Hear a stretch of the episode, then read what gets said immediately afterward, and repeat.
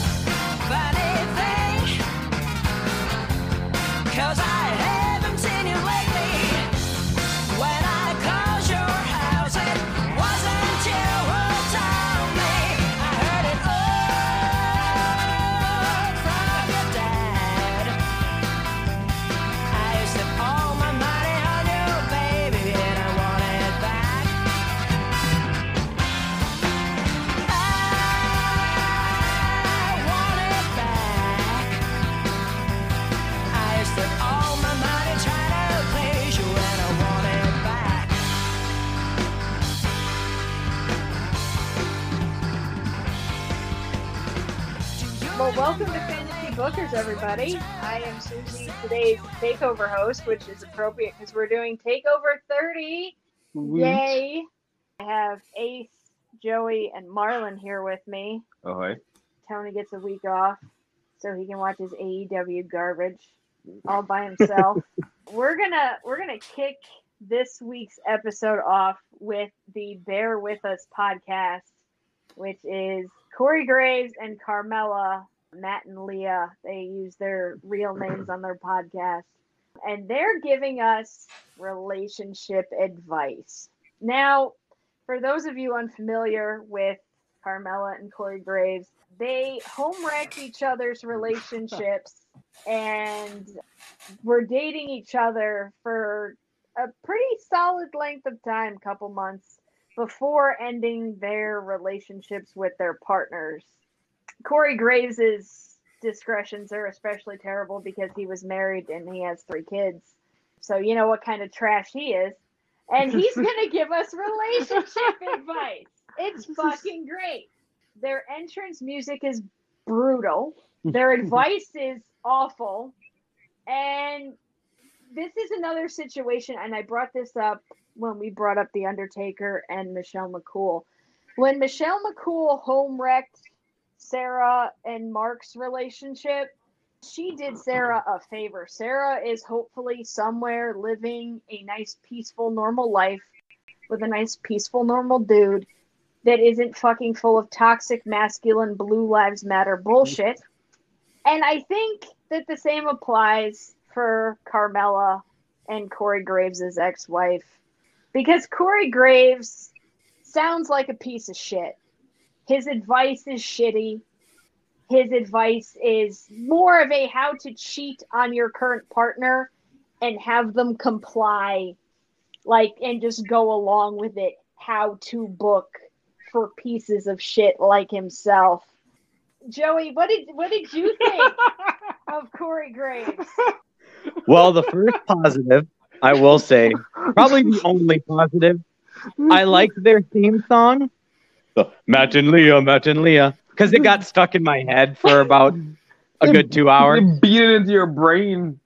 I I might have been singing it to my kids, but then to your point about Corey Graves' earlier transgressions, I was like, oh shit, I shouldn't sing this to my kids.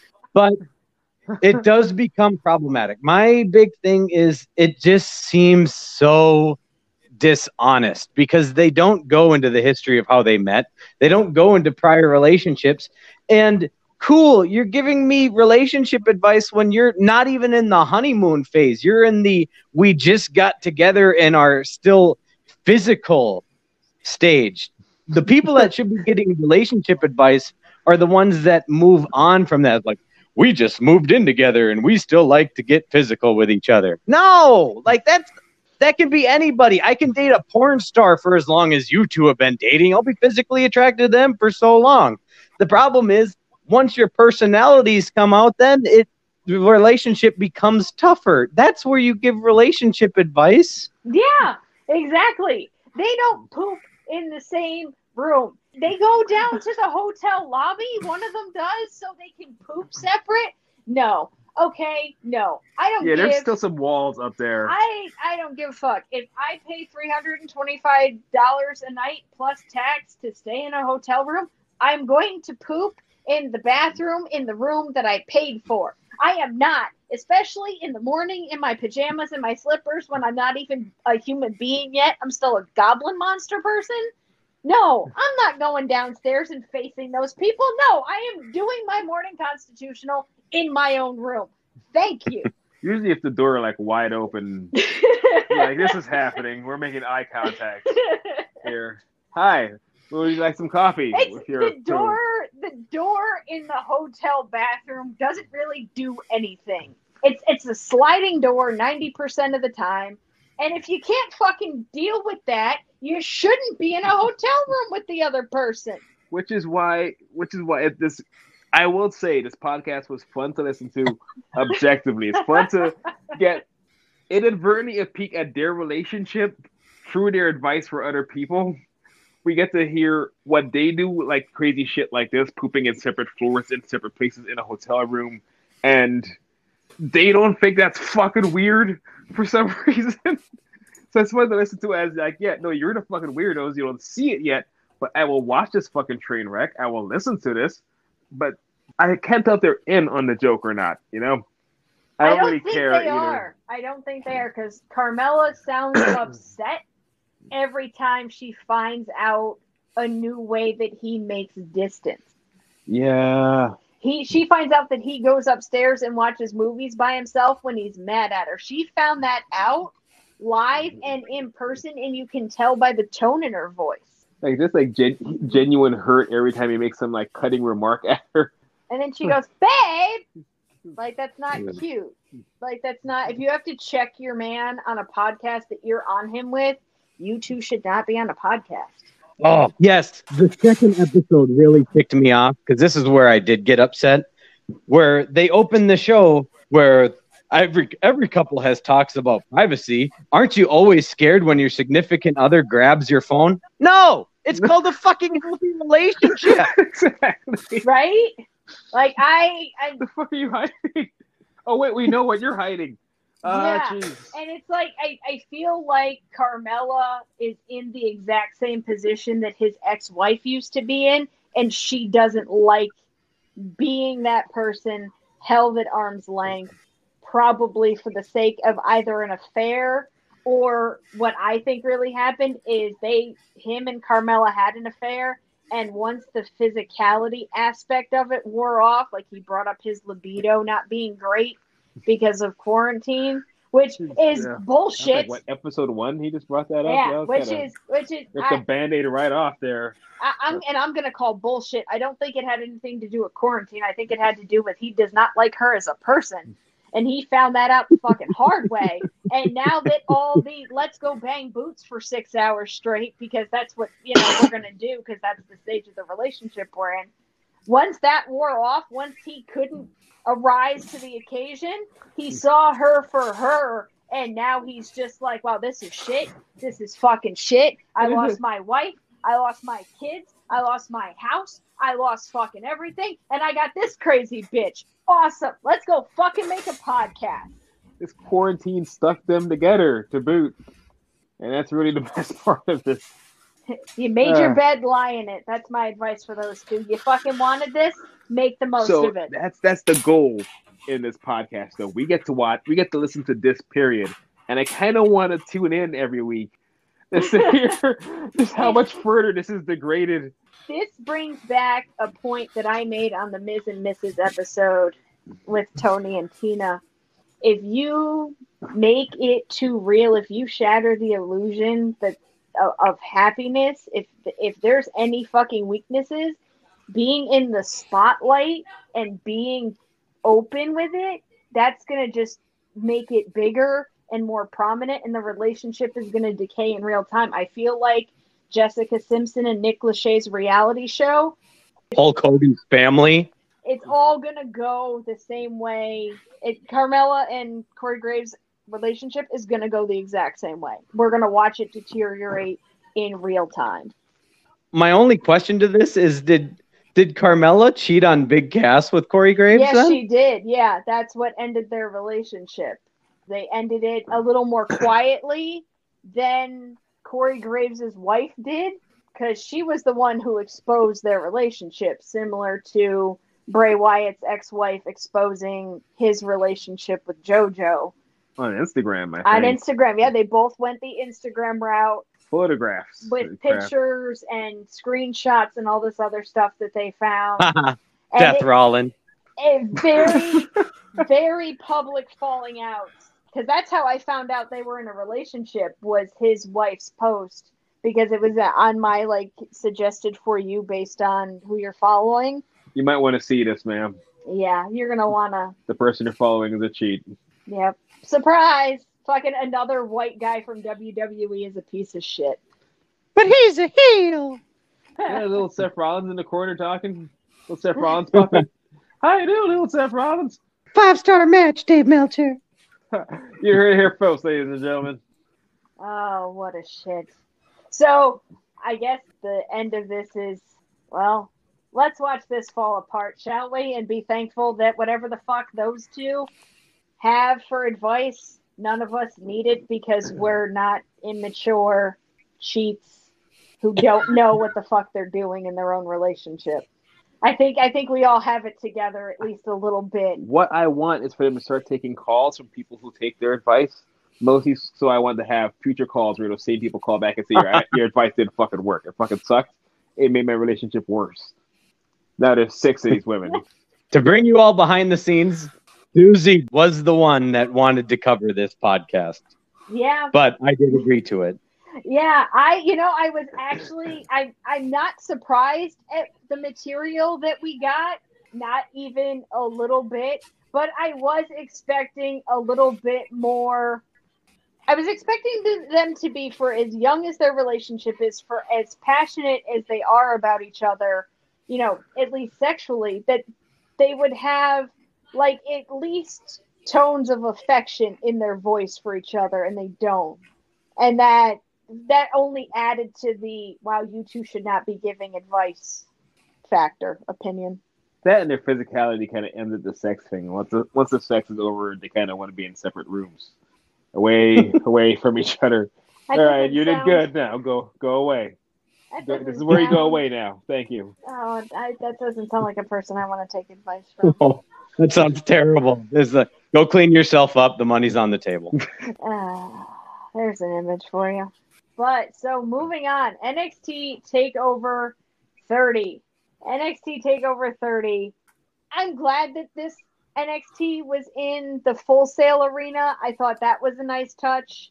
I'm glad they were able to access it. I would have liked to have seen them do the Thunderdome thing for NXT 30. I thought that would have been really cool instead of the plexiglass not currently working at this present moment roster in the audience.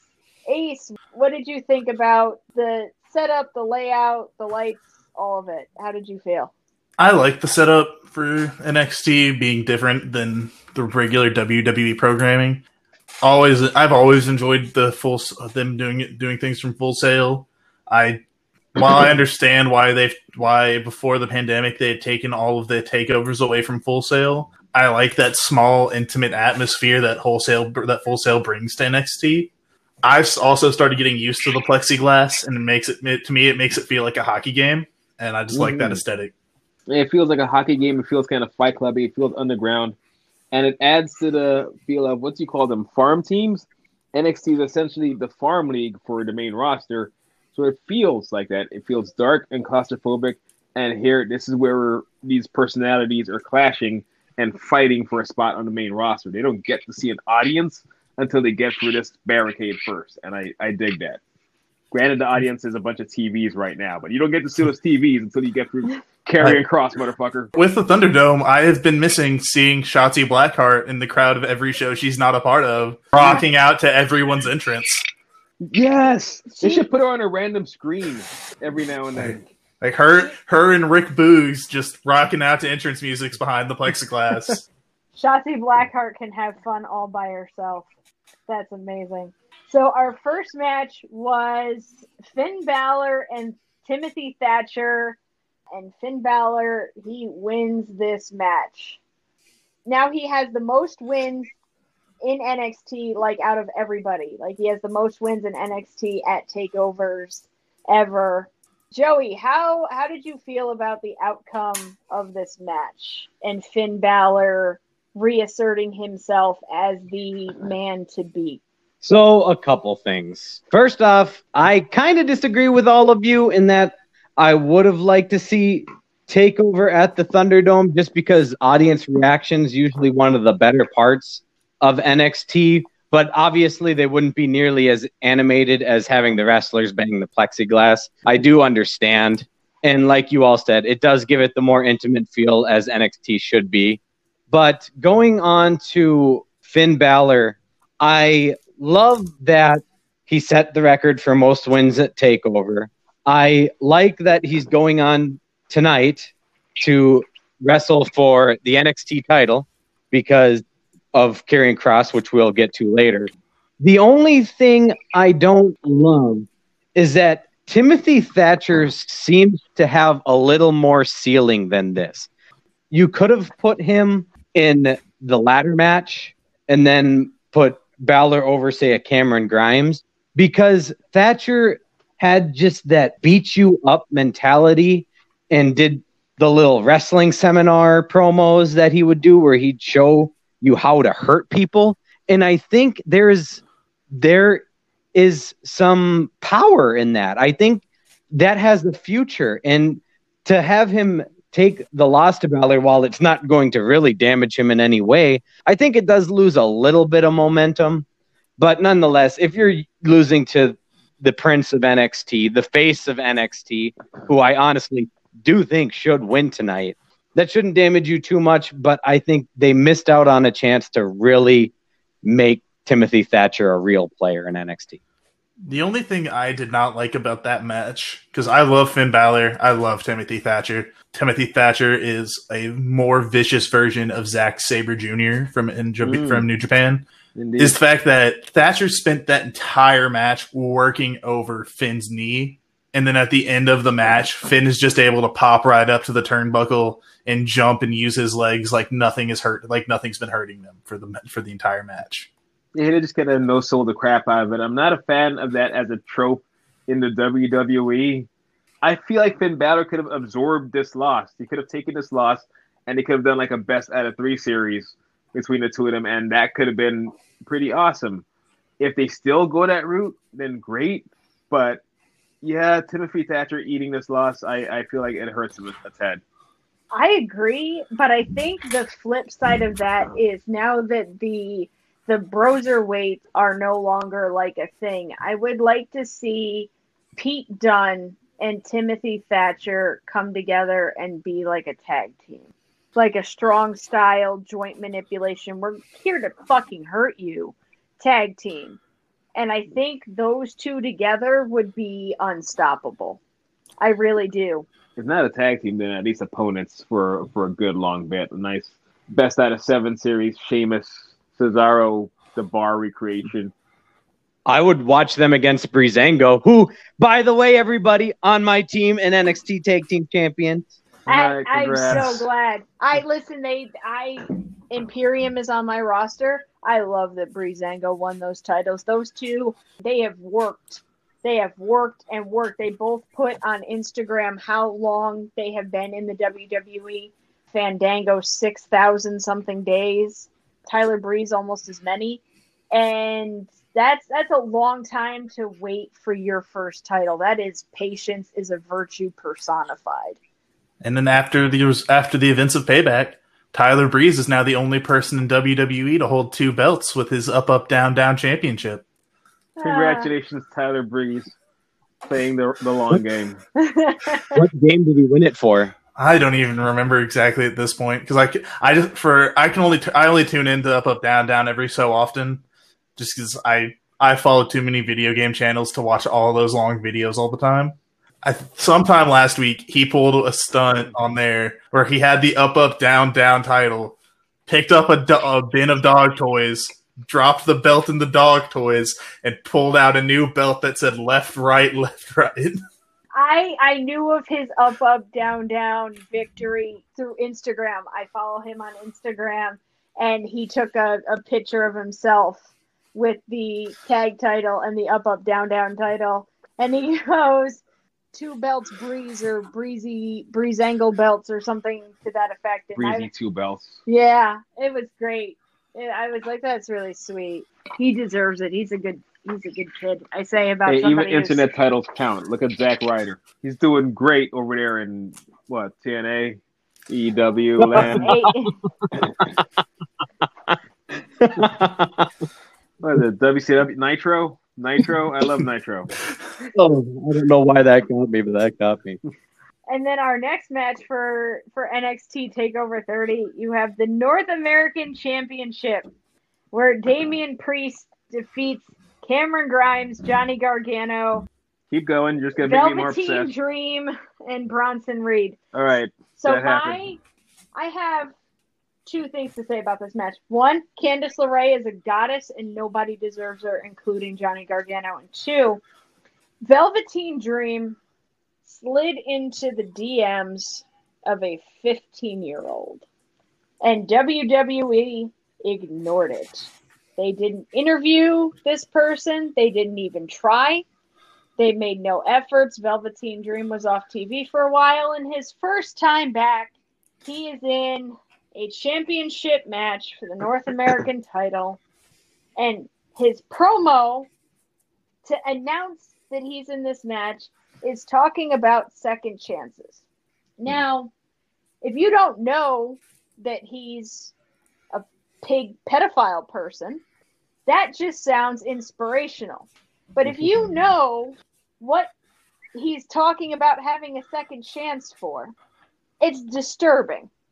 And then he does this Scott Steiner provocative entrance as this sex idol, Night. Sex night. risque, as himself, pretty much. And like it never happened. And that bothers me. That bothers me so much. It's pretty much saying we will protect male talent at all costs. We don't care. We're going to ignore it. We're not going to do anything about it. He's not going to have to issue a public apology. He's not going to have to explain himself. He's not going to lose his position in the company, let alone his job. Nothing changed. Nothing, it's like it didn't happen. And that's upsetting to me.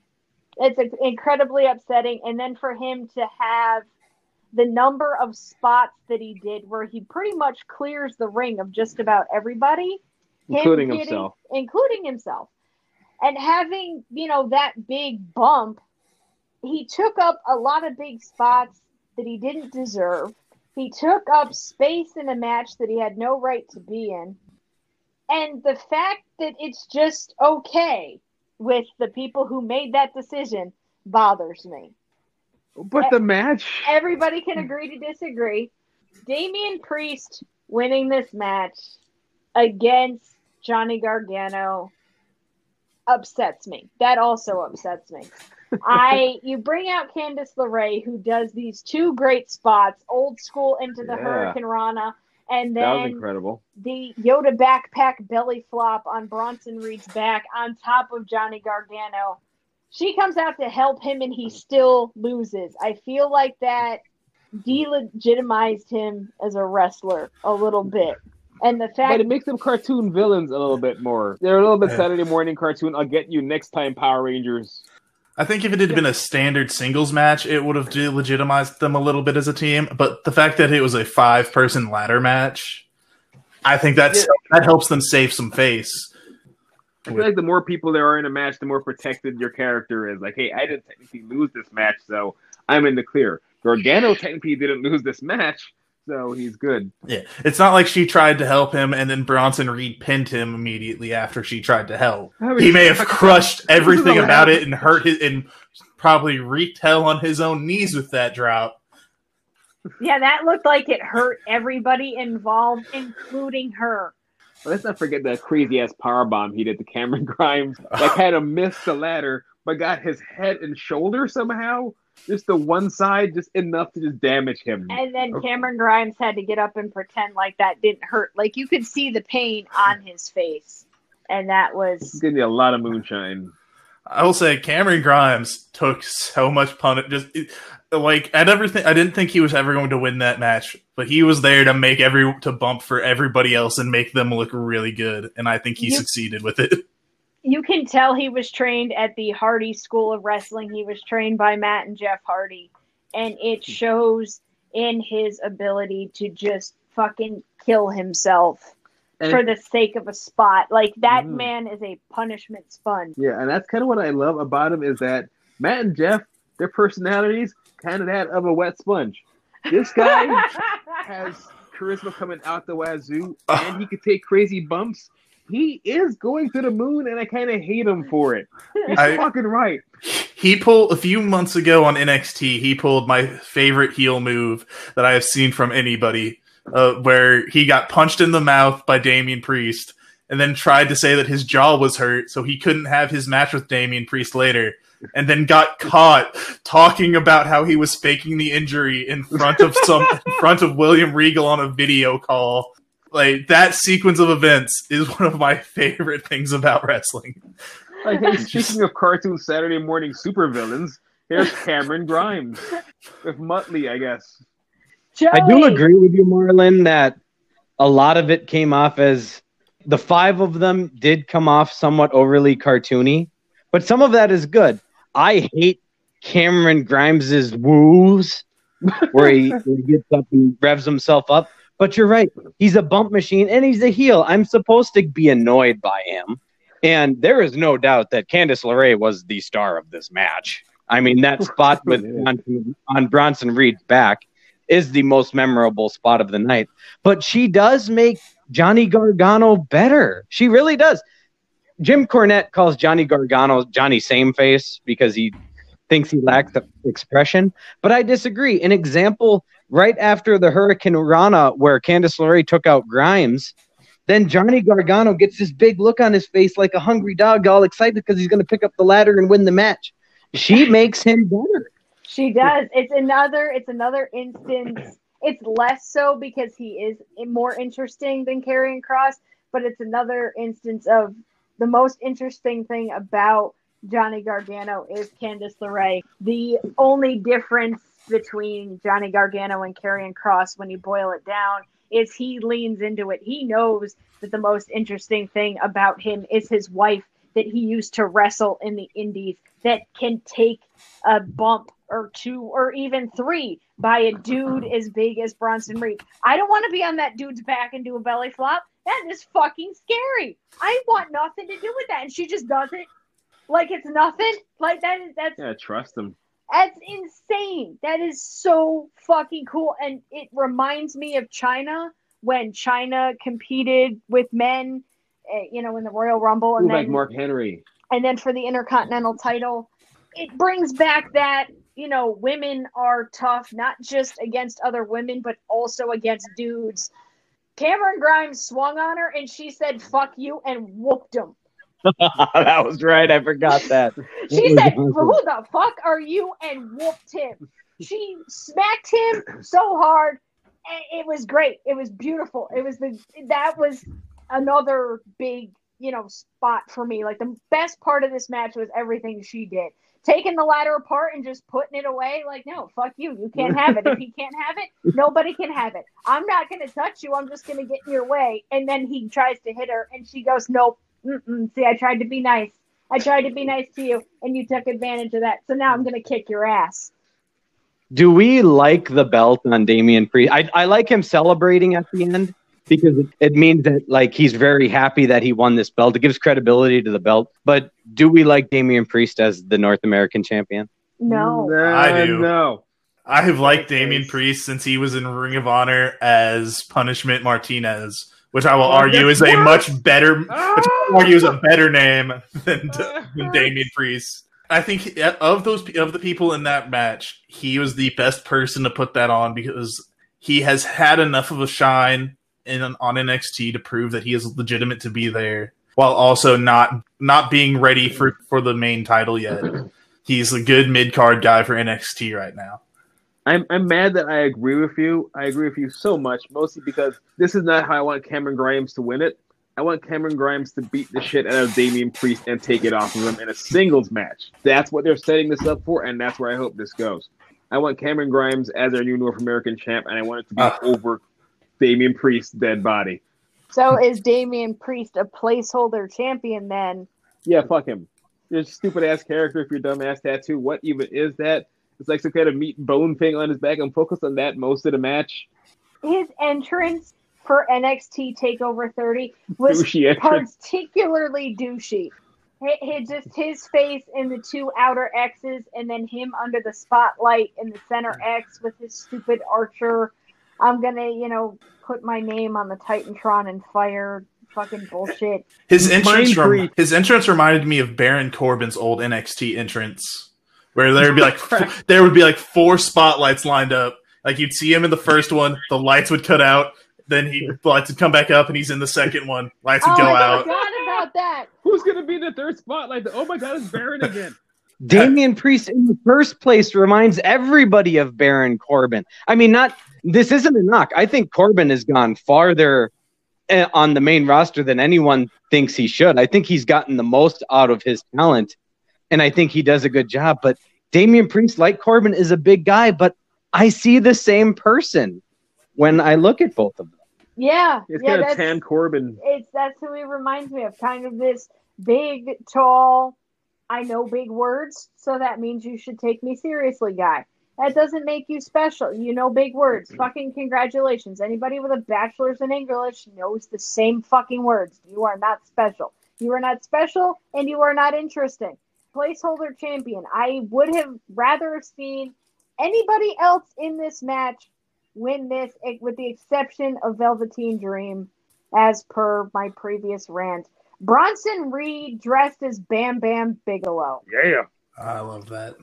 That was great. Fantasy I- Booker's hat. I want to see Damian Priest against Baron Corbin just to prove they are different people, so they can so be in the can- same. I room. mean, Yeah, yeah. At least Priest doesn't have the like I used to be a big fat man NFL lineman belly that that Corbin has. All right, so we all hate Damian Priest. We're all in Except agreement. Ace. Punishment Priest. He was so close to having a cool name. Punishment Priest. It's right there.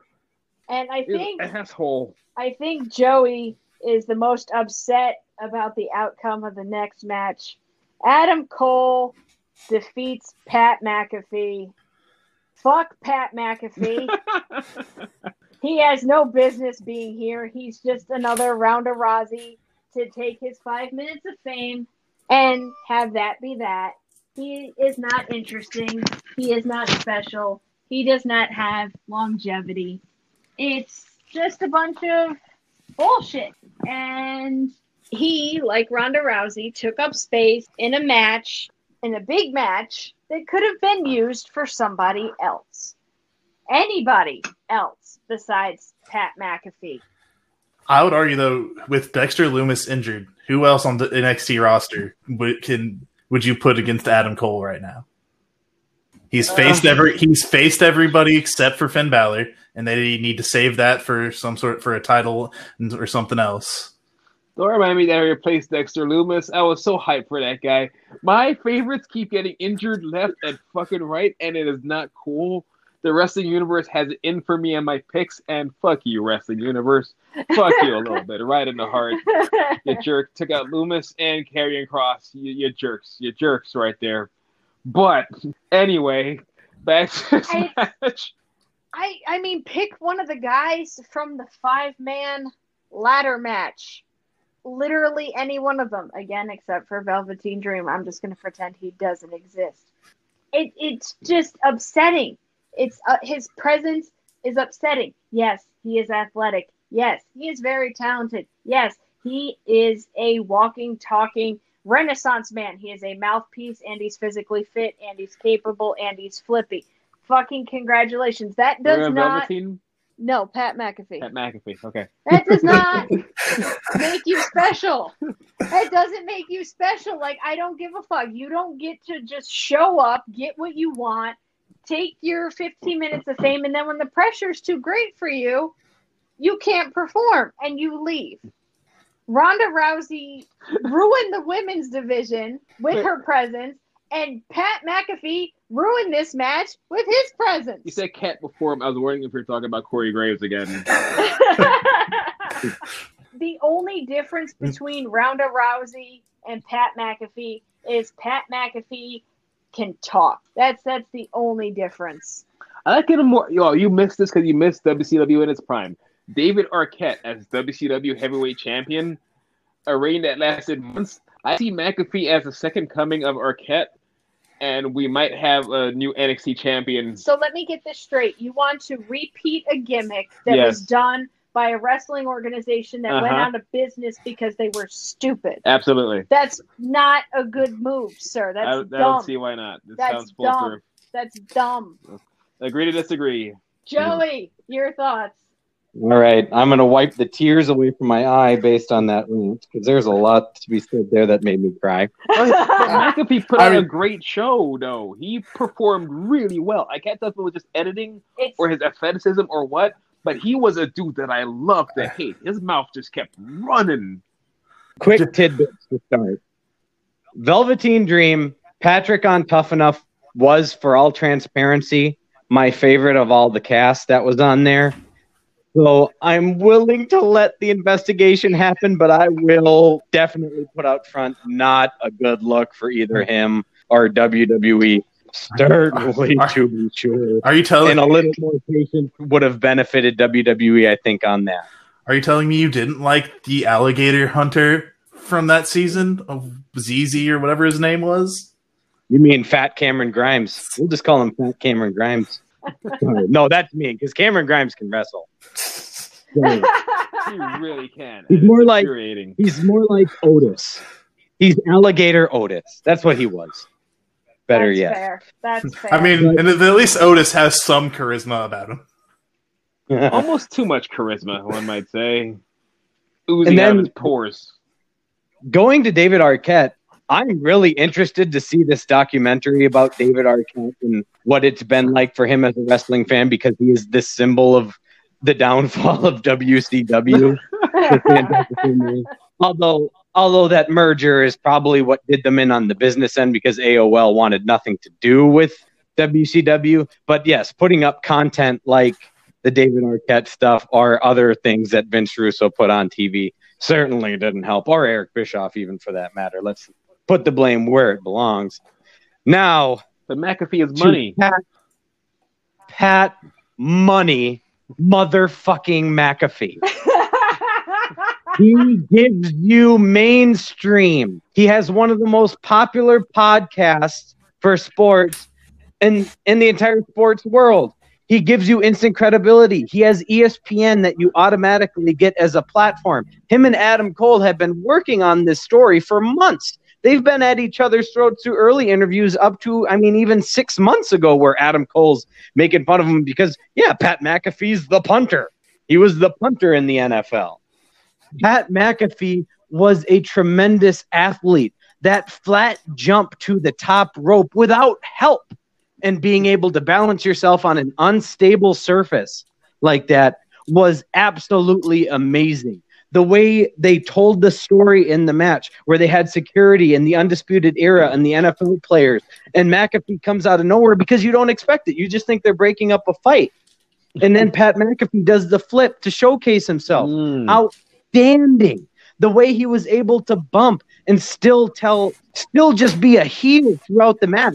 Honestly, the probably the worst thing about all this is that Adam Cole. It shows you maybe should be a face. Maybe the undisputed era should be faces for the fact that they are smaller guys. So if they do go up to the main roster, it looks like they're underdogs. And what better than a small underdog like Daniel Bryan are now Adam Cole? My Or only Radicals. gripe- yeah, exactly. My only gripe about the whole match is that I think it should have ended with the last shot instead of the Panama Sunrise. But Pat McAfee sold that incredibly well. He can still come back and do other spots, but in the meantime, what he does is he gives you mainstream appeal. The people tuning into his show will turn on Takeover or will see that he's wrestled in the past. So the next time he will come back because he loves WWE. He trained not in the performance center, but he trained, I believe, with Rip Rogers in Indianapolis, who was a pretty big name trainer. So he loves the product. He wants to be there. I don't think Ronda Rousey was just given the spotlight too fast and nobody really worked with her on her promo just because the presence gave them credibility, which it did. She was dominant face of really UFC. But yes, her promo ability was bad. I don't think she brought down the entire division. I will disagree with that. But there was more that could have been done with her, and certainly her shitting on WWE and their fans afterwards does not help. I don't think Mm. you'll get that with Pat McAfee. Pat McAfee will talk everybody into the room. Pat McAfee did for Takeover, like it or not, what Lawrence Taylor did for WrestleMania 11. Well, what if, what if he does do what Ronda Rousey did, and decide that it's a shit product and it's shit, and all of what he brings in, he takes with him, plus the new fans that he makes. That's another risk that you have to take. When Ronda Rousey left WWE, her fans left with her.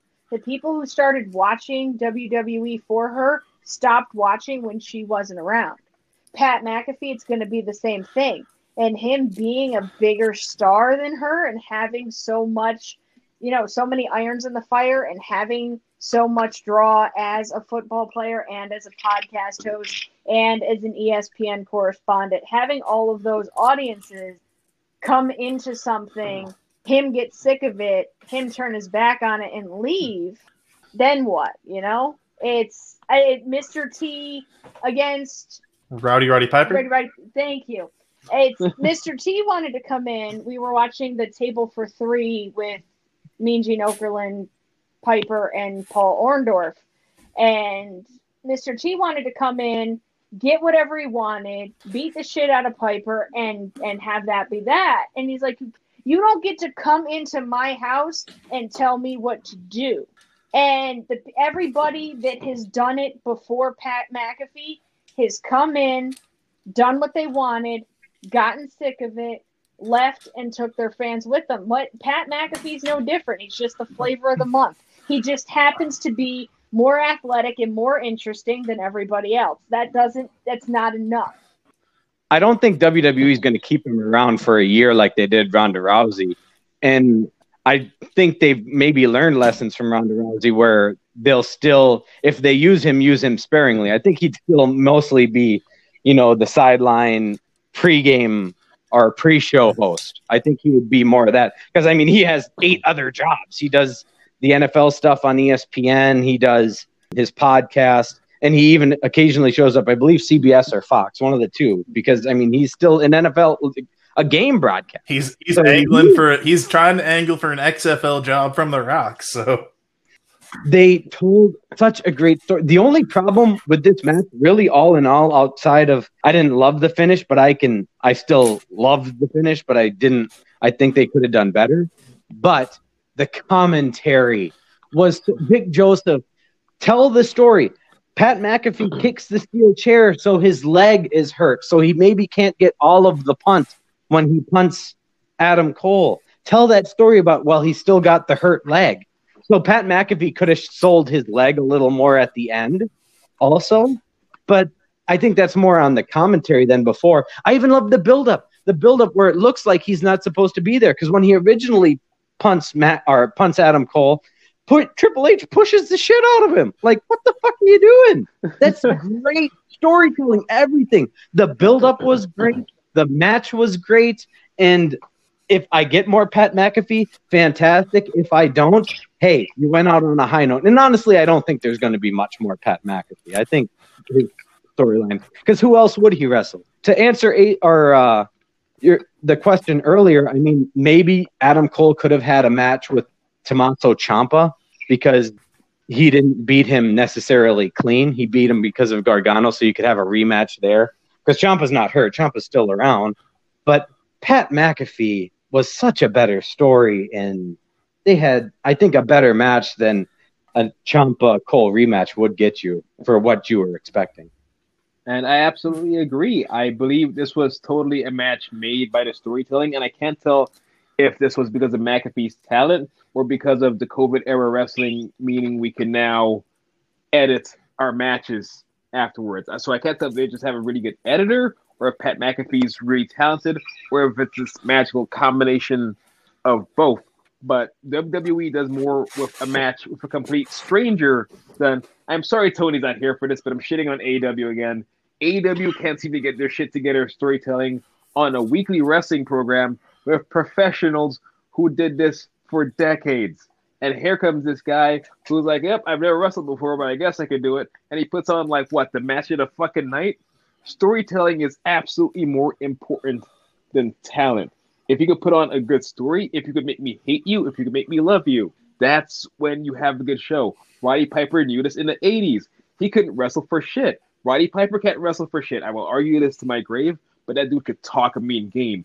And I hate him the moment a match starts and he starts slapping some other guy in the face or spitting or talking like an asshole. And I loved him because I hate him. I hated him so much. I love to hate him. He's one of my all-time favorites. And there's Pat McAfee being possessed by the ghost of Roddy Piper being a goddamn dick in this match. And you had me cheering for Adam Cole, King Dick, for like the past two years. Good job, McAfee. Good job. I hope they bring him back. And I want him to fight someone with a calm demeanor like Keith Lee. Someone who we don't want to see flip out. I want to see McAfee just like egg him on, put his face in like the audience and all the screens or some shit. Do some wild shit of McAfee and make him crazy annoying. Make him out Miz the Miz.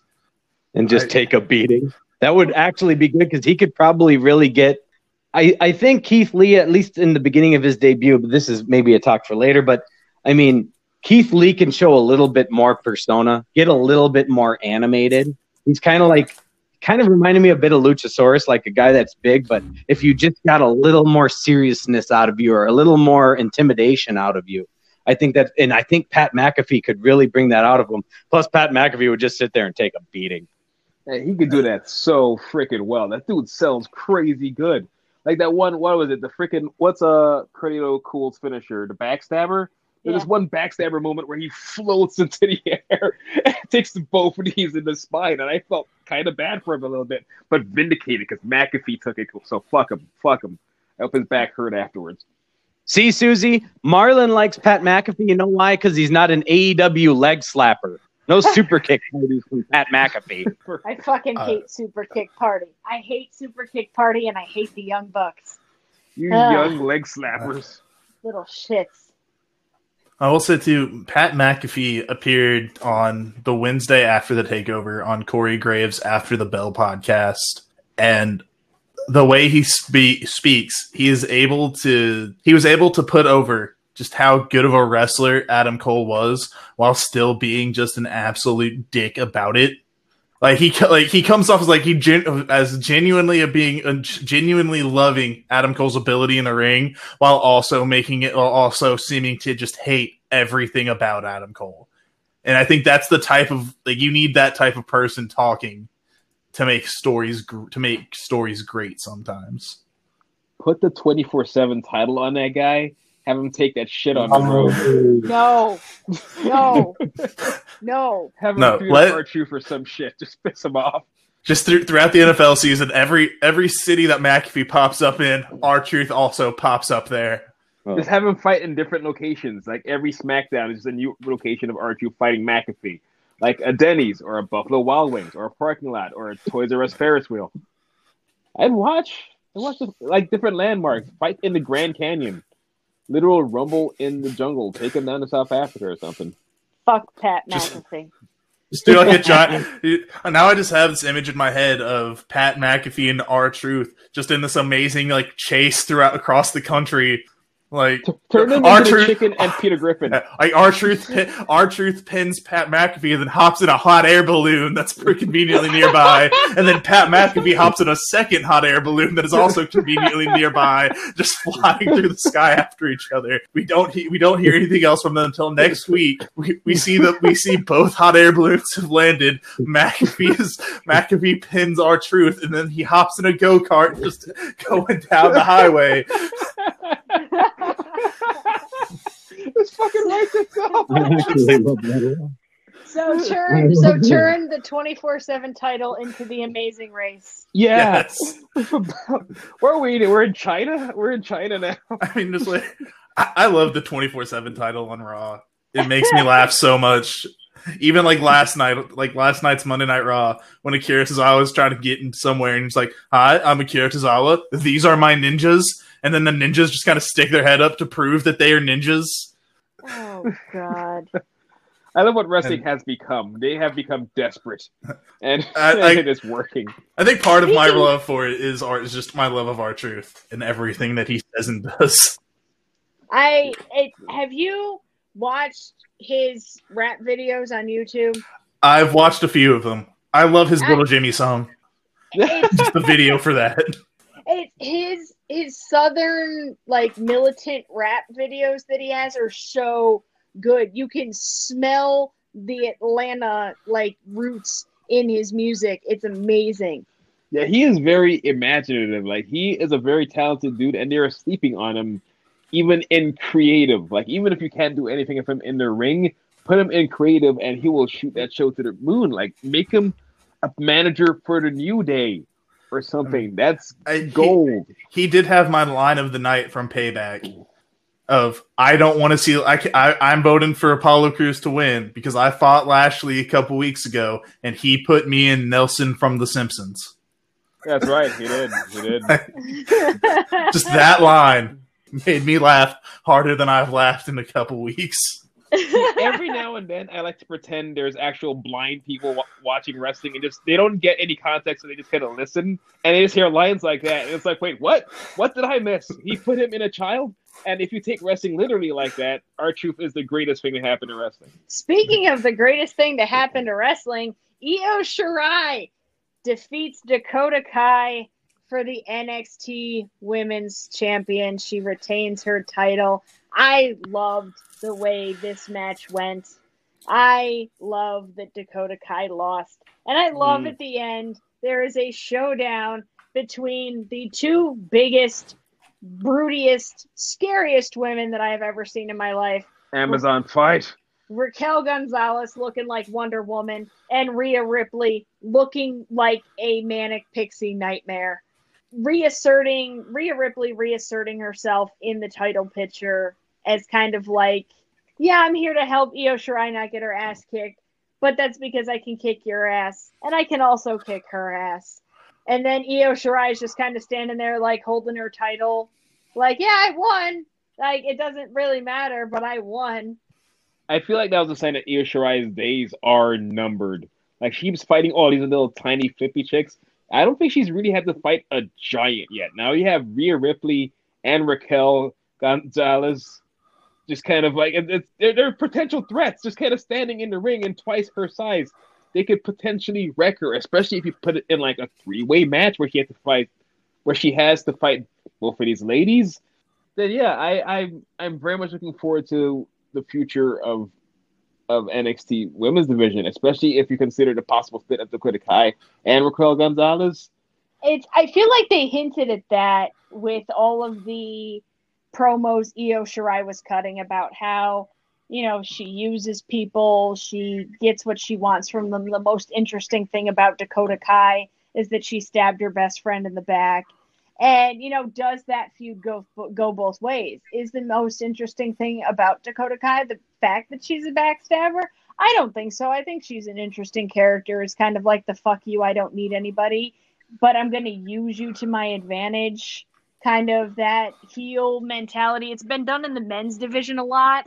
I don't remember the last time it was done in the women's division successfully without fat phobia, sexism, or other Vince McMahon ideas of women's wrestling that are just sexist garbage bullshit. So I'm enjoying it. I I love it. I love that Io Shirai won, but it did feel like enjoy it. It's not going to last long. in terms of story, I feel like the women's division has they're the best thing going. I look forward to them more than anything else on NXT.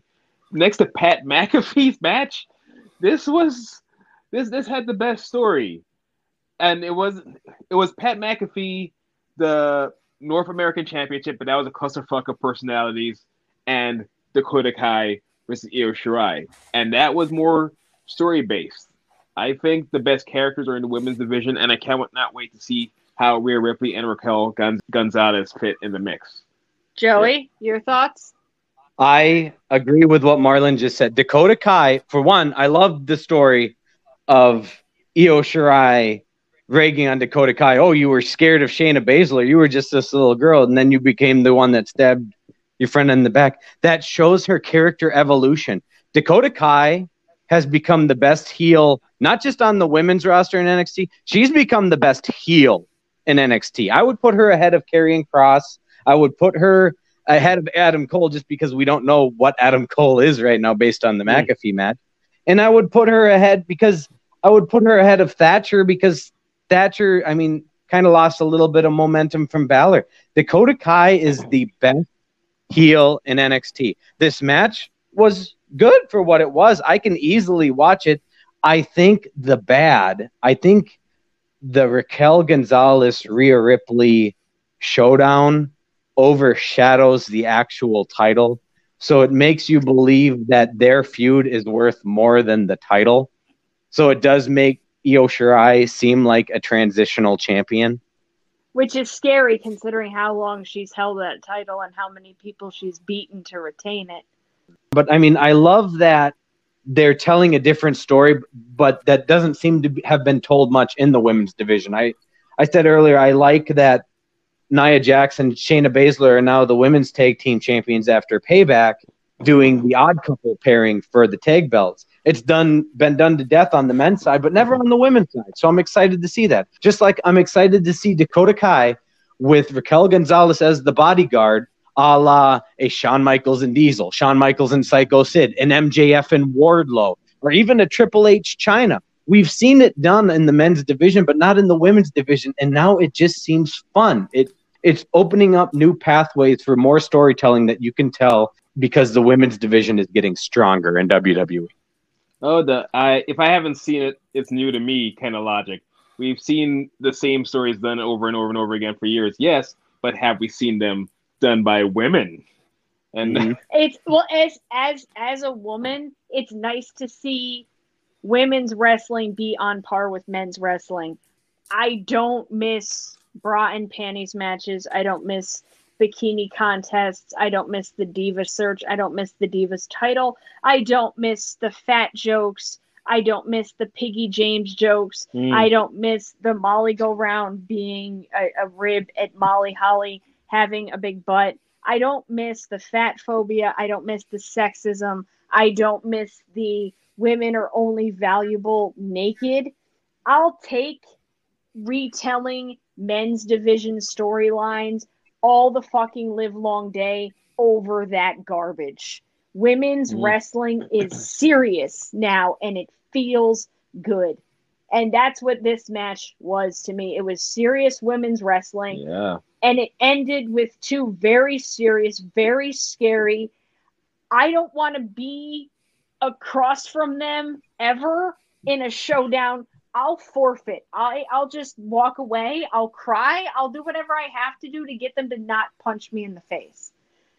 It's it's incredible, and I love every second of it.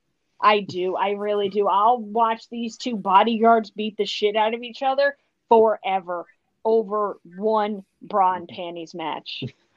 It, I don't miss what women's wrestling used to be. With Not that said, I long shot. patiently await women's division Kane or women's division Mankind or women's division The Fiend. I mean, Uh, Abaddon. Abaddon is already there. I mean, NXT already has the, their women's division Kane because as they keep calling Tegan Nox, she's Lady Kane. because Kane is her Uh, favorite wrestler and she does a choke slam. I guess it's kind of like the same thing. See, I like the Undertaker and I like the chokeslam sometimes. It's kind of like Black Black Undertaker. That's my moniker now. That's how that works. Thanks. So not to start this conversation too deep in the weeds, but I'm curious on Ace's end because we've certainly heard Susie's point at AEW in their women's division. Ace, do you have any opinions of AEW's women's division, especially after we just watched this match? I think that with certain members of AEW's women's division, it stacks up really nicely against WWE's. AEW is just lacking depth in their women's division, in my opinion. And also, I do not care for Brandi Rhodes. She kills everything that she is a part of that I see. I tried watching the episode of AEW Dark that came out this afternoon, and it caught to her promo, and I was and like, she started her promo talking about how the women's tag team tournament she specifically put it on as something that she should win. And that was and I was like okay I'll come back and watch Dark later when I can skip this promo. I that's yeah, that's about how I feel about Brandi Rhodes, and her Instagram is no better. Her Instagram is full of bullshit garbage, and and I have and I have I have uh, some thoughts on the AEW women's division, and I'm saving them for when we review uh, All Out, the AEW AEW's version of WrestleMania. Or Bound for Glory. It's that's more what it's akin to is Bound for Glory. I think I Down for think my biggest problem with Brandi Rhodes on TV is she is trying to be Stephanie McMahon without And- th- without the backing that Stephanie McMahon has. Without the whole we've seen Stephanie since she was like 18 on screen and seen her character evolve Yeah. she is now. Stephanie McMahon is also scary. Like Stephanie McMahon scares me. We were watching Total Divas and there was an episode where Eva Marie lied about being a trained dancer and Stephanie McMahon pretty much like made her feel bad for being alive. All right, she Yeah. she has just that type of face and presence that you're just like I, I haven't done anything wrong, but if you say I have, then I will believe you. Yeah. Yeah. Brandi Rhodes does not have that. She's short, cute. She's got like chubby little cheeks. She looks like she's got like fruit snacks stored in there for like a, like flavor purposes or something. I don't buy her as a threat. She just looks like this short, adorable little loud thing that you just want to like punch in the face and make be quiet. And truth be told, if it was a, her and Cody versus Triple H and Stephanie, I know who I'm backing. I mean, Steph's here like, bitch, please, and pedigree. Yeah, that's exactly how that would end. Speaking of endings, we have Karrion Cross ending Keith Lee's embarrassingly short title reign as the NXT champion. And I uh, have some thoughts on that. I that what the fuck? Just why? What purpose did that serve? You build Keith Lee up as this threat, as this scary monster who just wants everybody to have the same opportunities he did. He hands over the North American title and then loses the NXT men's title. And it just every mo- every ounce of momentum he had just just gone. That was one of the shortest NXT title reigns in the history of NXT. It was the shortest title reign until until the next Wednesday when Karrion Cross was hurt.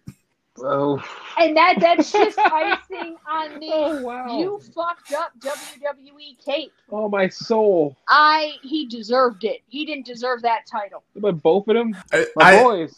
I think him losing that ti- him losing that title was just so he could come up to the main roster. That's the only reason he lost that title. If he if he had not made his debut three days later, he would still be champion right now. I don't know that him debuting after such a short title reign is the move though. It was not the move. It, I don't think They it was just- either, but that was not the move. Why not let him be a strong, commanding presence at the top of NXT? Make him the man to beat. You talk about Finn Balor being, being the prince of NXT all the fucking live long day. He's he he should have fought Keith Lee for that title. You want you want to be the prince? Come fight the king. The Instead, trigger. instead they give it to the most uninteresting, simple white man whose only main talking point is his girlfriend, who's the most interesting thing about him. Not not anything else, not the way he wrestles, not his ability to tell stories, not even his finisher. His finisher is simple. He is simple. He is uninteresting. Him taking the title away from Keith Lee after such a short reign was bullshit.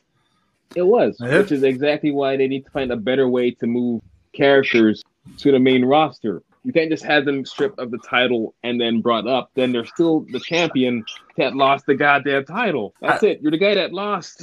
I think No. that I think that's the the detriment of ha- of treating NXT as a third brand that is equal to Raw and SmackDown is that once you hit so- is that once you want to move someone from NXT, you can't just have them silently be NXT champion, show up on Raw for two months, and then come back to a to a taping for NXT. They brag about how they've been on the main roster, and then you let your top new top face pin them for the championship. Like that's what used to happen. Like that's how that's how Seth Rollins lost the NXT championship. Was he ca was called up as NXT champion, came back down, came back to NXT, bragged that he had been on the main roster, and Big E came in and just steamrolled him real quick. That's, Back, that's the best. My bad, dog. That's the best description for that match. Biggie came in and steamrolled him real quick because that's exactly how that match went.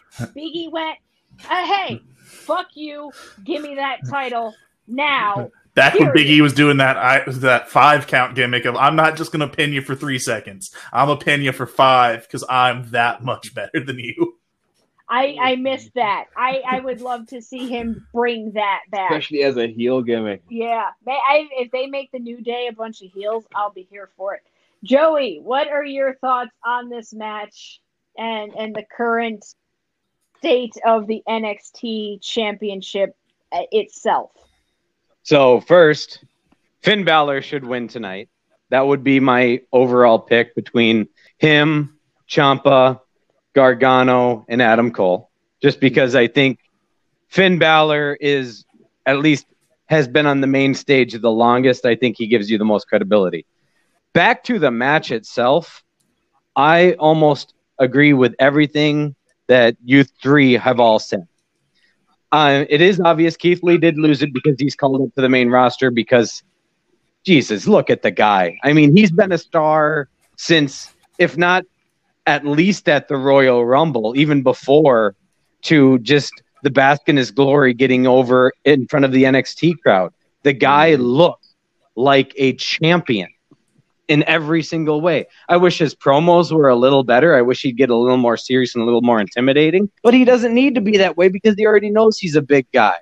The problem also with the storytelling of this match, one, you could have kept Keith Lee as the champion, bringing him onto the main roster. One, you're filming in the same city. So it's not like there's travel in the, and all of a sudden Keith Lee needs to travel on Monday, then he needs to travel on Wednesday, then he ne- needs to travel on Friday. He doesn't need to. He's going to be in Orlando. Now he might have to wrestle more than one night a week, which I don't know if that becomes a problem or not. But Kevin Owens did it. Kevin Owens came to the main show and had his feud with John Cena when he was NXT champion. All it did was help put NXT on notice in front of the Monday Night Raw crowd or the SmackDown crowd because they can see, oh, who's this guy? Oh, he's holding that cool belt. I wonder what channel they're on. So it makes you want to watch. The other thing that I didn't love about this is with Keith Lee leaving and not to be seen on NXT again, it kind of also shits on Dominik Dijakovic because you were supposed to be, oh, I couldn't help my friend. I couldn't get my friend. I couldn't save him from Karrion Cross. Well, now Karrion Cross is hurt, so that feud we're not going to see come to a head anytime soon. And now Keith Lee just lost, so he couldn't avenge his friend. And also at the end of it, he's like, okay, bye, friend. See you later. I'm going to head to this show. I hope things are better with you. I'm going to leave you by yourself. I don't think it did Dijakovic any favors, and Dijakovic has talent. He's a big dude who can wrestle. I mean, just watch the Keith Lee Dijakovic matches. They're awesome. All right, They're Dave. so good. Do- Dominik Dijakovic is so good, and I agree. It, it, why isn't he in any of these title matches? You know, why isn't he in the North American title? You know, there's a the you know the theory that he's in the the, the Antifa little shit group, but I feel Oh, like you mean like that Revolution or whatever oh, on SmackDown? Retribution. I'd Retribution. I'd be fine with him in Retribution. That I mean, they're getting some momentum going, so I'm I'm fine if that is the case. Okay uh, because I, I truly believe that there needs to be a better way to bring people to the main roster. You could have them just vacate titles if you have to, and just kind of gracefully go, "Hey, I've been called up to Raw." Have the crowd cheer, "Yeah, he's going up to the main roster," and then have them say, "Hey, now there's going to be a ladder match for this belt. Ooh, woo! Now there's a tournament. Hype it up." There's no reason you need your champion to lose and then lose all that momentum and then start on a new show from fucking Well, scratch. and they've and they've been doing this for years. Sorry, Ace, go ahead. I'll say the only the the reason I don't think in this situation that hurts Keith Lee is because they immediately gave him back all of his momentum with uh, at Payback. Yeah, oh, beating Randy Orton. Yeah, Yeah, beating, that beating Randy Orton clean with one Spirit bomb.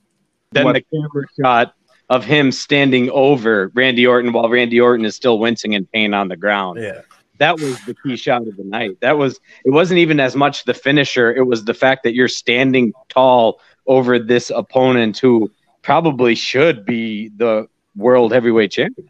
and like he er- beat Edge. er, like earlier in the night at Payback, they established in a in an interview between Keith Lee and JBL that a, that Randy Orton is a 13 time champion. There will be no shame. There's no shame in the fact that Keith Lee was more than likely going to lose that match going into it in most people's eyes, than to just have him smack th- smack Randy Orton around for a bit and with than one power bomb. a bear. He is the new Kevin Owens. Kevin Owens walked in and did the same damn thing to John Cena and took the took Raw by storm for the next year. Now I hope his fate isn't the same. I hope he reaches superstardom, like say under Rock's levels. But yeah, essentially the same thing. Just here you He's are. Here's the big star. Beat him up. He's more intimidating than Kevin Owens. He's got more presence than Kevin Owens. Kevin Owens was a better promo. That's the only fault if if there is one in Keith Lee's game. I think his promos can be better. It doesn't mean he can't talk.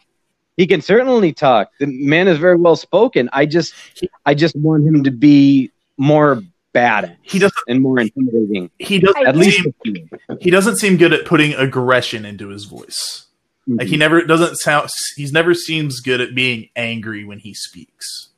I think he's going for the speak softly, carry a big stick idea, and the big stick is his fist. So he he doesn't ha- he doesn't have to be loud. He doesn't have to be scary. He is a big, solid, immovable object. He is the unstoppable force and the immovable object. He doesn't have to be mean. He doesn't have to do anything. He just has to fucking stand there. I think he he will he would do well with a very similar promo style to what Samoa Joe would do. Of like Samoa Joe would be very calm, very collected, while describing how he was going to beat somebody. Yeah. I would agree. I would agree with you wholeheartedly, Ace. Or even, I mean, I agree with Susie as he doesn't need to speak. I mean, he you look at him and you're like, oh my, this guy can beat me up. But I I agree with eh, there's there's promos you think of when you you hear guys about talk softly and I'll let my fist do the talking, but they still exude aggression when they're talking softly. Jake the Snake Roberts back in the day in the early 90s would still be aggressive and still come off intimidating, but he would he wouldn't yell. Randy Orton does that very very well, and Samoa Yeah. Joe is a great example as well. I, I will say I know there's a lot of pe- a lot of buzz online about people not liking his new theme, people not liking his new gear. When Ke- when Keith Lee debuted, the biggest problem I had with his debut was he shaved his beard, Yeah, and I think that does him no favors. I don't think he ha- he does not have a good chin to not have a beard.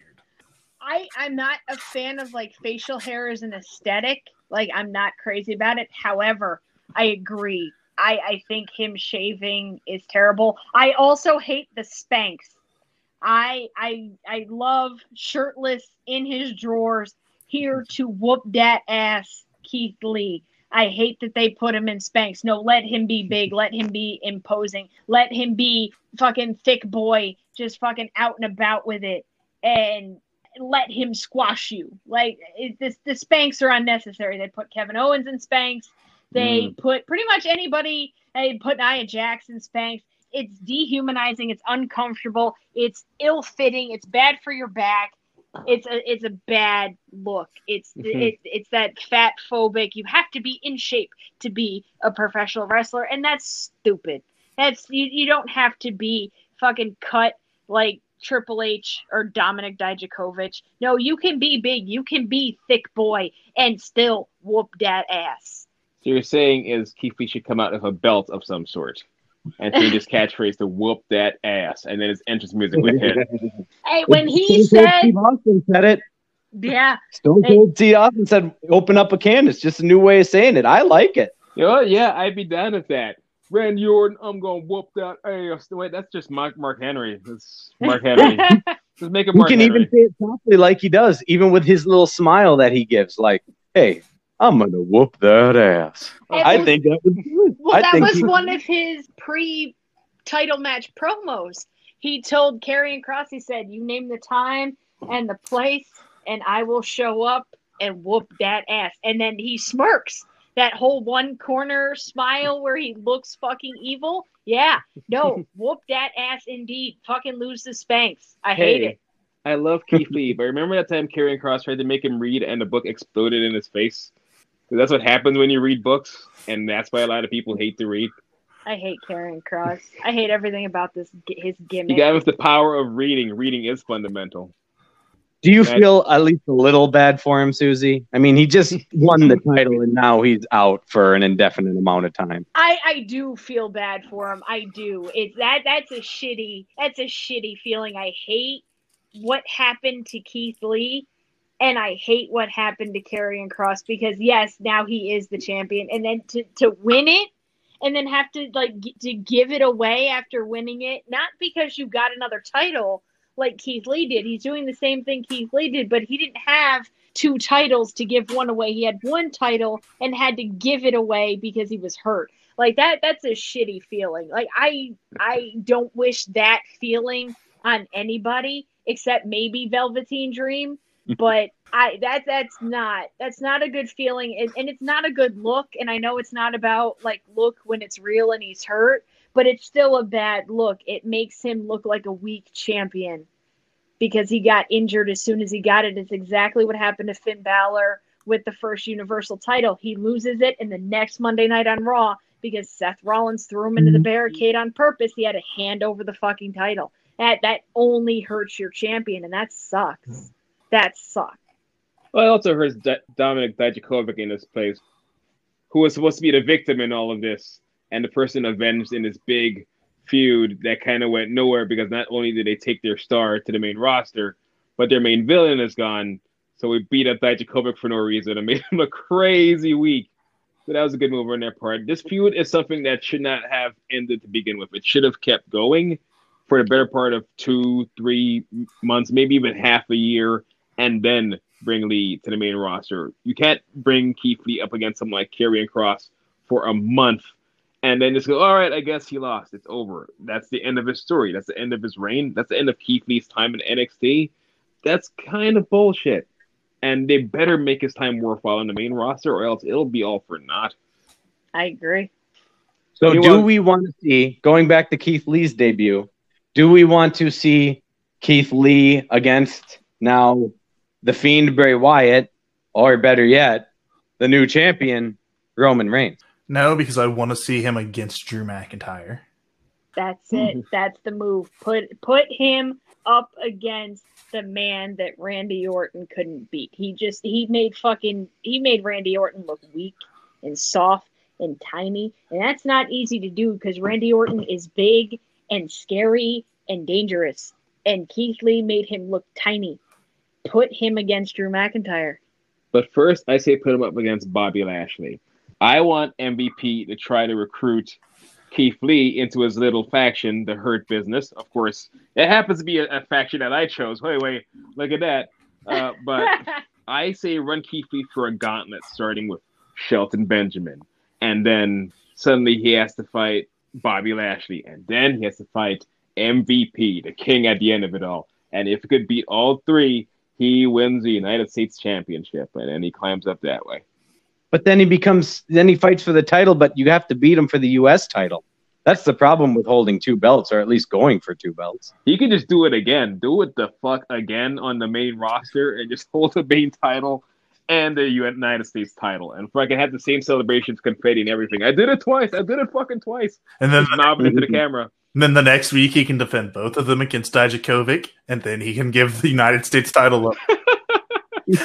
We'll pretend we didn't see it already. Fine, I'm cool with that. The only thing I don't, I didn't love him coming up like, well, that's my friend Drew McIntyre. Well, how come you didn't rush out to help him? I wish he was a little more animated in those promos when the thing with Orton first came out. If you are supposed to be the friend of Drew McIntyre while Orton is punting him in the head, but that's, I mean, that's more WWE creative than on Keith Lee. So that's an acquaintance. yeah, that's a detail grave. Exactly. I, it, it feels more of an acquaintance. Don't come like, oh, that's my best friend Drew McIntyre. Like that's not true. So, but- I thought your best friend was Dominik Dijakovic. I'm I'm glad you both wrestled in Evolve, but come on. Like if I was clocked in, I'd help you, but I was clocked out already. I can't. I can't come back in when I'm off the clock, man. You know that. I'm sorry. It's la- labor laws, you know how they are. Labor laws, bro. Like, Gotta eat. try trying to get the I'm trying to get that raise at the end of with my assessment at the end of the year. But yeah, yeah, I thought this was, was a good takeover. I thought this was a decent enough takeover. I, I still miss the audience a bit. I, I feel like there's somehow even less people here in this COVID audience. I think putting it back in the performance center will feel nice because putting it in that big ass fucking full sail university and having them just like, oh hey, it's Shotzi Blackheart and maybe what Titus O'Neil on the other side. Uh, it was so Shotzi Blackheart was doing her thing, you know, headbanging to everybody's music, hyping everybody up. Being cool as fuck. You had Bayley and Sasha Banks in the audience, and Cesaro for no reason. then Cesaro for because they have no idea what to do with him, despite him being fucking fantastic. I think he's half of the SmackDown Tag Team Champions with Shinsuke right now. Is that what he's doing? He's Yeah, in, remember? Yeah. He's in. He, oh, so he's in another tag team because they don't know what to do with him as an individual. yeah, that's what they do with tag teams. They just kind of throw dudes together. Like I don't know where I'm gonna put So this. if he's in a tag, why isn't he just with Sheamus then? Because the bar was fucking fantastic. Because Sheamus is doing better than him, and that's kind of what we need to read between the Sheamus lines here. is- Sheamus what- is doing great. What was Sheamus doing? He was in a in a drug testing match with Jeff Hardy like two months ago. Sheamus And na- pissed now on. he's now he's Big E's first singles feud. Vince McMahon walked up to Sheamus and said, "If you take a jar of piss to the face, I will double your fucking paycheck right now." And he did it, and now he's doing better. Ooh, speaking of jar of piss to the face, what do you think of Roman Reigns? I'm Fuck Roman Reigns. I uh, I feel like he's he looks the best he's ever looked in his life, and I kind of think he deserves everything he has coming because he had no choice but to leave at the beginning of this pandemic. He was in a terrible fucking position. I don't blame him for leaving. He did not deserve to lose all of that momentum. So yeah, fucking hand it to him. Here you go, right back where we left off. Cool beans. I'm sorry for you other guys. I'm sure we'll have a nice triple threat match, but Roman Reigns deserves to be here. I mean, and, and supposedly this Roman heel turn is supposed to pave the way for the Fiend to be SmackDown's top babyface. Oh, that's uh, put that on a happy Oh. meal. Pope, Pope, Pope. Oh boy. Roman Reigns. Roman Reigns has been taking lessons from the Usos on how to be a son of a bitch. And it shows. It shows in his haircut. It shows in his cutness. That dude is fucking ripped. He has a quarantine body. It's like a prison body, but it's one you get in quarantine because you can't fucking go anywhere. Because quarantine might as well be prison. Yeah, exactly. when was the last time any of us fucking went out anywhere and did anything? Who the fuck knows? Roman Reigns fixed his teeth. It looks weird on him because his teeth were fine to begin with, but he hmm. fixed his teeth. He got a new haircut. He got new facial hair. He picked up Paul Heyman along the way, which only helps him. And he looks fantastic. I don't like the way he came in and kind of made the Fiend and Braun Strowman both look puny and tiny. I don't think that's fair. I think him mm. losing in a triple threat match shows hey, you can't beat one of them one on one, but you can let them beat each other and then you pick up the pieces. That was a good move to at least minimize the damage and bringing him back and removing the title from the Fiend, which I hated. I would have loved to have seen him have a way longer reign as the Universal Champion, as this big, scary monster person. I would have loved that Mm. and I'm a little sad I don't we didn't get it, and I still hope we do get it. Go ahead, Joey. What what do you got? So I'm going to take you all a bit into my philosophy for argument, my argument style. I try to be as open minded as I possibly can in any argument. The idea that you want to know your opponent's argument better than you know your own. So eventually you can punch, counter punch, punch, counter punch, and then they don't have a counter for what you're going to ask or say. And so I also try to avoid cognitive dissonance, which is where, you know, if you if you believe something so firmly despite the evidence in front of you, so you double down on the wrong answer just be, for the sake that you want to be right so badly.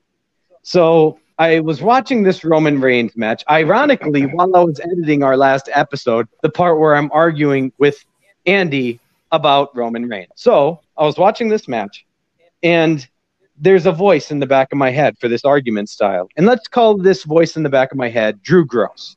So I was watching the match, and then sure enough, like Ace said, Bray Wyatt or The Fiend and Braun Strowman are actually doing a heck of a good job for the two of them, better than their SummerSlam match. And Roman shows up seemingly at the end and pretty much spears everybody, quote unquote, wrecks everything and leaves.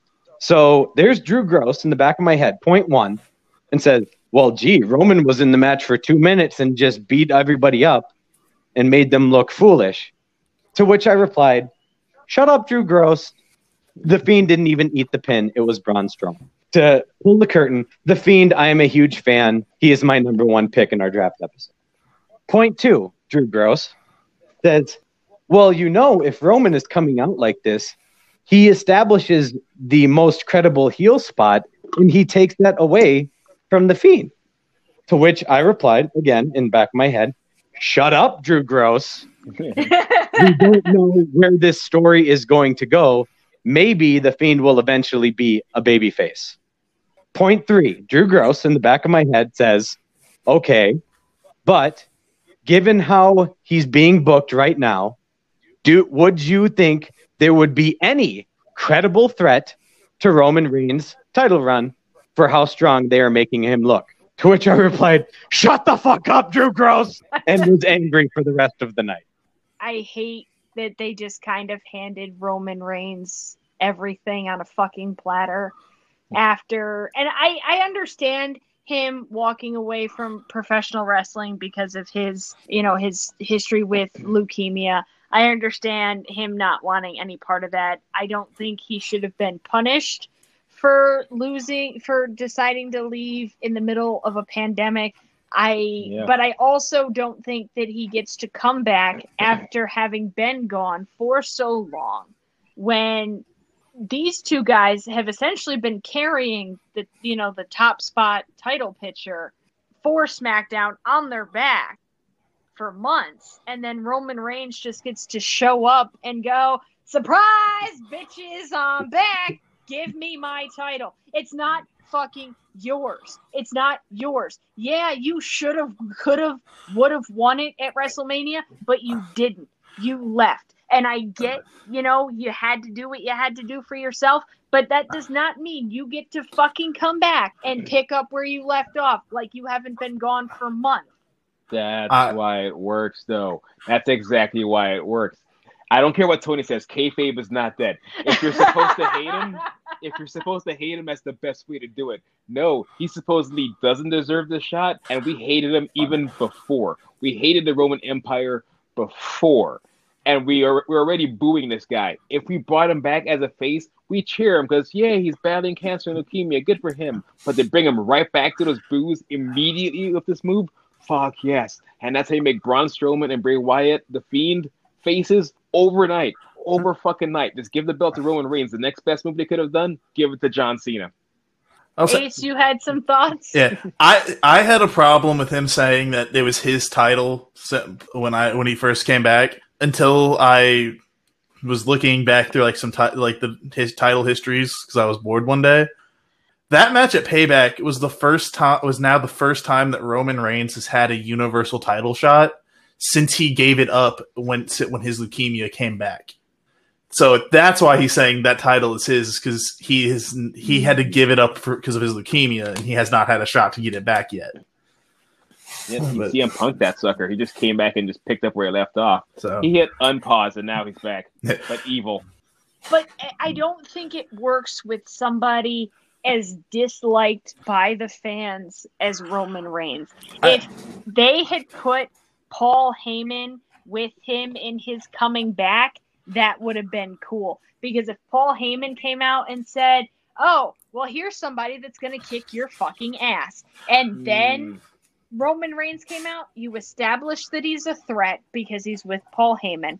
You also set up for everybody to not be surprised when Brock Les- Lesnar disappears into the ether, which again, eh, he fucking comes back and does whatever he wants and just gets to bring his MMA fans and then he leaves and then they go with him. So here's another person doing the exact same fucking thing again. Fantastic. Thank you so much, Brock Lesnar. You shit. I think you didn't see it coming and now you're upset. I did see it coming, and I'm still fucking pissed. I think Brock this is right. Just holding the WWE hostage for more money. He's done it for what the past six years. So, I mean, if he does, great. If it works out for him, no. I mean, he he just wants to be a farm boy. And aren't you excited for Roman Reigns, Brock Lesnar three at WrestleMania? I'm I'm Oh, excited for the eventual custody of Paul Heyman ladder match at, Sum- at SummerSlam between Roman Reigns and Brock Lesnar because as WWE has established, all custody battles must be settled in ladder matches. Oh, Uh, just put Paul Heyman in the cage over the ring. oh, the shark cage match. Does anybody remember when they did that to Enzo Amore and he had to baby oil himself out of the cage? How can I forget when I that? was of. How can I forget when that image has been seared was seared into my brain and and somehow and will haunt my dreams at night when I can't sleep. Because now Paul Heyman's putting on the baby oil. You're Uh, welcome, Ace. You're welcome, everyone. Merry Christmas from us here at Fantasy Bookers. So I I think we should close out the show with the best thing in wrestling this week. Ace, I'd love to hear what the best thing in wrestling for you was because I feel like you're more broad spectrum with what you watch. Uh, so I'd love to hear what the best wrestling be- best thing in wrestling was for you this week. The best thing in wrestling this week was Tetsuya Naito winning back the IWGP Heavyweight and Intercontinental Championships from Evil, and then celebrating in the middle of this baseball stadium with fireworks going off. It was beautiful. That's, that's about exactly what I was expecting to come from you. Not that specifically, but that general area. So, well, congratulations. It's like beating an arcade game or like a, with a Street Fighter character or something. I Congratulations, you won. I love any title celebration involving fireworks. What about fighter jets? Not so much. Uh, helicopters? No, Uh, no. Joey, what about you? Best thing in wrestling this week? Well, I'm going to follow Ace's lead, at least to start, and I'm going to turn on New Japan when I get done with this because I love Naito. So, but the best thing in wrestling, I mean, I'll have to say from the limited stuff I've watched, I really did like Shayna Baszler and Nia Jax winning the tag titles because I think it, I think it good tells a lot of good stories. I I think it tells a good story for Shayna and Nia to be on TV, and it and it helped propel the Sasha Bayley story along. but yeah, I absolutely agree. I wanted Nia Jax to tag team with freaking Tamina for so long, but that seems to not be really happening. So yeah, Shayna Baszler is a great runner-up. They could freaking evil Timon and Pumbaa this bitch. I'm the mean skinny one, and I'm the mean big one, and that's a team. That's a dynamic. The pessimist. The pessimist.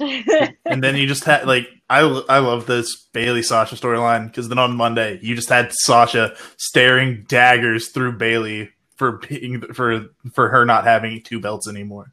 no belts, bang.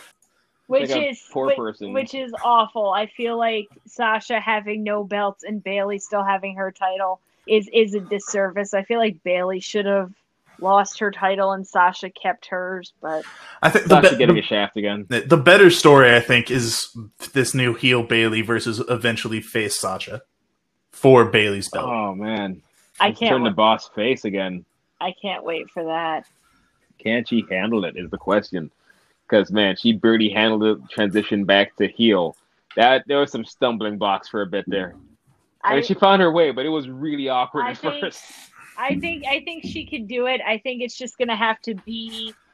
It, she's not gonna be able to lean on the my best friend stabbed me in the back gimmick because they they already did that recently Yeah. Yeah. with Tegan Nox and Dakota Kai. You can't do that again. I think Sasha just turning on Bayley. I think as kind of like a fuck you. You took everything from me. Now I'm gonna take everything from you kind of thing instead of the you betrayed me and you were my best friend that whole sad mopey thing no don't make sasha banks a victim make her make her a predator I, I think the best story to go with would be Bayley. His Bayley thinks she's better than Sasha, and Sasha's just pr- tr- out to prove that no, I'm better than you.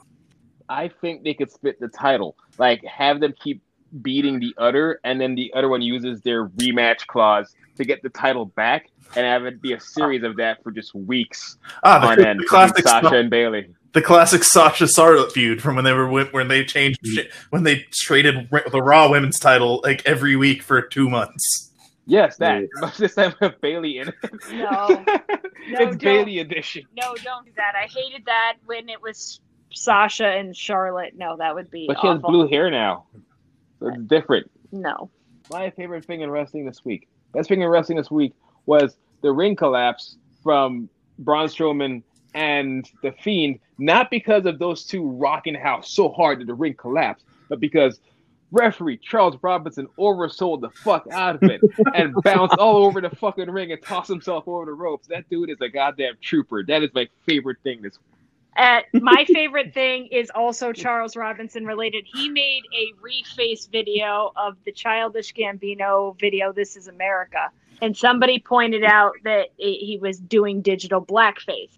And he took it down and apologized. And somebody commented, Oh, you didn't offend me. You didn't have to take it down. And he goes, Well, if I offend one person, I offended one too many and he put the Black Lives Matter hashtag on it. And I'm like, wow, fucking Charles Robinson, Mm. little Naitch, he's a real one. All Little right, Nate. it's he's always been one of my favorite referees, so that was really Little nature boy. that was really cool to see. And him overselling the ring collapse, that was also a thing of He's beauty. my favorite referee. Always was. Ric Flair knighted him, and that was it for me. All right, well. Thanks for joining us this week on Fantasy Bookers. And if you think you can book it better, book it yourself. Have a good night, everybody.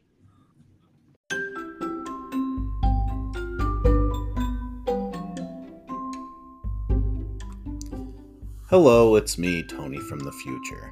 It's been a while since I've used the someone screwed up theme, and I guess it's fitting to give it to myself here. In order to be fully appraised of the health of Matt Hardy after his fall on Saturday, and to give me time to edit, we're pushing back the AEW All Out review to 916. Thank you, Fantasy Bookers WWE crew, for picking up my slack this week because not only did they get a great episode done, Joey, once again, edited this podcast. Good job there. Our podcast artwork is by Lilyhawk Inc., who you can follow on Instagram at Lilyhawk Inc., and you can follow the show on Facebook and Instagram, or both, at Fantasy Bookers. Please be sure to subscribe and leave us a five star review so we can continue to grow, and we will be back, I promise, with AEW All Out.